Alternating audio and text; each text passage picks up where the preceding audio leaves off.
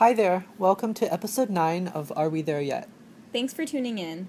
This week we'll be taking a look at a protest at Penn and using that to transition to a larger discussion about free speech and censorship. The topic of free speech is particularly relevant in what some characterize as an election season full of hate speech, and what others call an era of political correctness gone mad.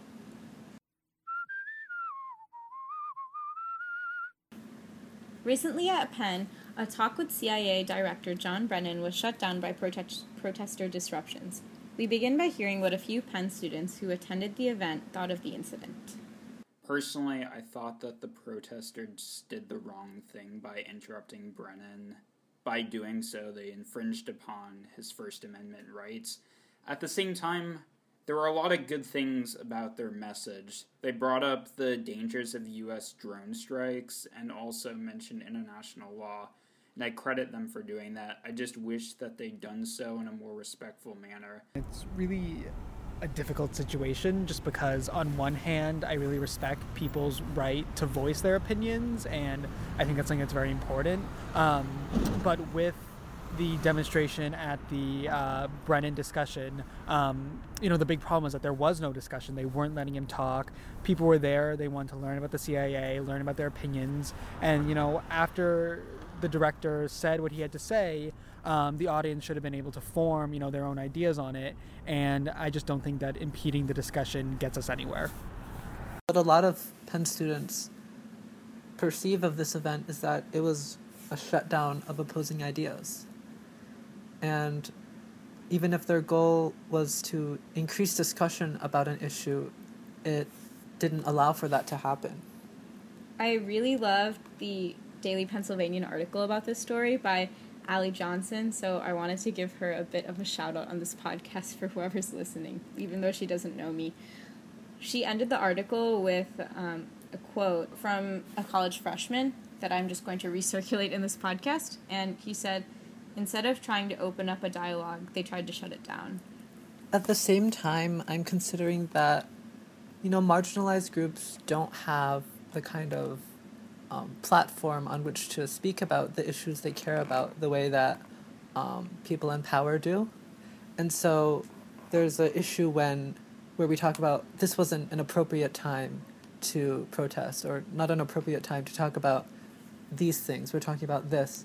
And so when is the appropriate time, and um, how can we provide a platform for people to talk about these issues?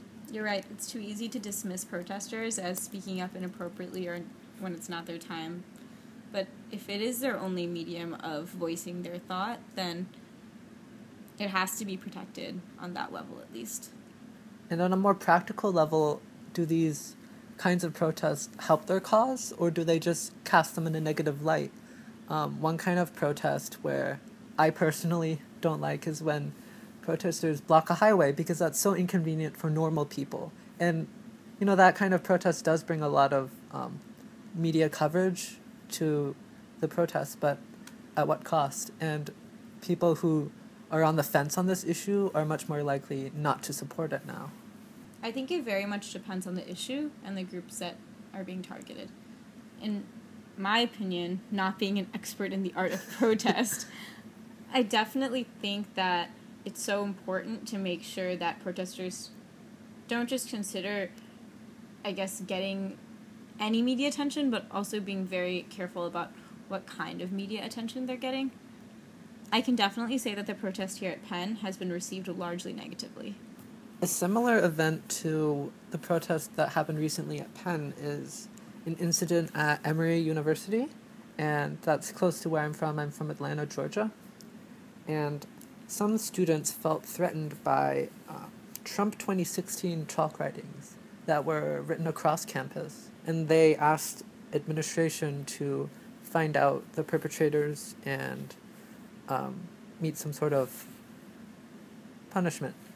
Um, do you know what happened afterwards? What did the administration say responding? So initially they agreed to um, what they asked for, but later they changed their position and said that Emory was in support of free speech. And so I think the president of the school um, wrote in chalk um, that Emory supports free speech.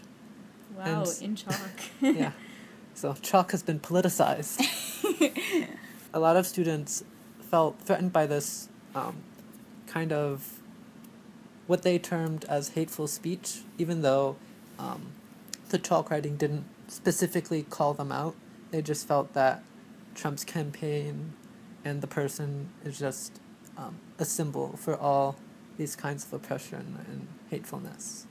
I understand where they're coming from, because when I first heard some of the things that Trump would say during the debates, I genuinely felt that that is not the kind of language that would typically be allowed to air on T V. I mean, it's the kind of thing that would get T V producers fired if that content was aired in the media for people to listen to. And I was just sort of confused by the whole general complacency towards it. But I began to see that in some ways Trump's campaign has exposed a lot of present racism and a lot of hateful thought that exists, but like that these um, these kind of comments don't come out of nowhere. It's it was already present.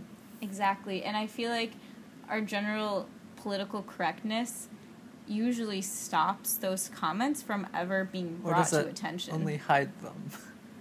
Well, no, that's exactly it. That it does only hide them. So even though I guess what Trump is saying is so hateful, in some ways it's forcing everyone in this country to recognize that racism is a very real issue. And personally, if I was at a Trump rally, I would not feel like, I would not feel physically safe. Like, I would actually feel threatened by the people around me. Hmm. I guess what I'm trying to say is that political correctness is important because it can lead to a sense of safety. I mean, groups should feel safe. But at the same time, are they safe if people hate them secretly and just aren't allowed to say anything about it? Um, there was one person who pointed out there's a difference between emotional comfort and physical safety. So although these um, the Trump chalk writings at Emory uh, may have made the students feel emotionally uncomfortable, they didn't actually physically threaten them or impede their access to education. So they're still constitutionally protected. And when we talk about beyond just um, leg- legal implications for um, protecting free speech, there's also social consequences to when you say things that people may not agree with or take offense to. And that's a different way of policing what kinds of things people can say in public. I'm much more okay with there being a social level of policing towards free speech in order to promote safety and good communications between different groups of people. And just the other day, you and I were talking about how satire and comedy is often used to break through these, like, political correctness, like, the P C barriers. No, I definitely think humor and satire is a place where we wholeheartedly accept that we're saying things that aren't politically correct. Like, it's it's set aside, and that's why it's okay, because it's, like, a specific time and place where we can talk like this. I guess what makes it more okay is that implicit acknowledgement that what one is saying is not politically correct. I think knowing that what you're saying is not politically correct. Being self-aware. Yeah, being self-aware, I think, definitely changes the tone of that, as opposed to ignorance. Some comedians have said that they no longer want to go to colleges because um, some students protest them and say that they don't want them here. I wish that people could understand when there is a place, though, to break past political correctness. I think that political correctness can definitely limit the way we think about situations, because we're so afraid to say certain things that we actually can't even admit that they exist. These words are so abstract now, and what I think of when I think of political correctness is just thinking about how others will react to what you say and just not being mean. I guess sort of going over what we've been trying to get at today, I think we need to do everything we can to keep conversations and real conversations between different people open. If we can't talk about things that are not politically correct, then we can't really talk about how to solve them and solve the root, I guess, emotions or beliefs that lead to politically incorrect thought. My takeaway from this discussion is that if our goal of protecting free speech is about opening up communication, then we should try to directly address what we're opposed to. College administration isn't a political entity, and their primary objective is to facilitate education.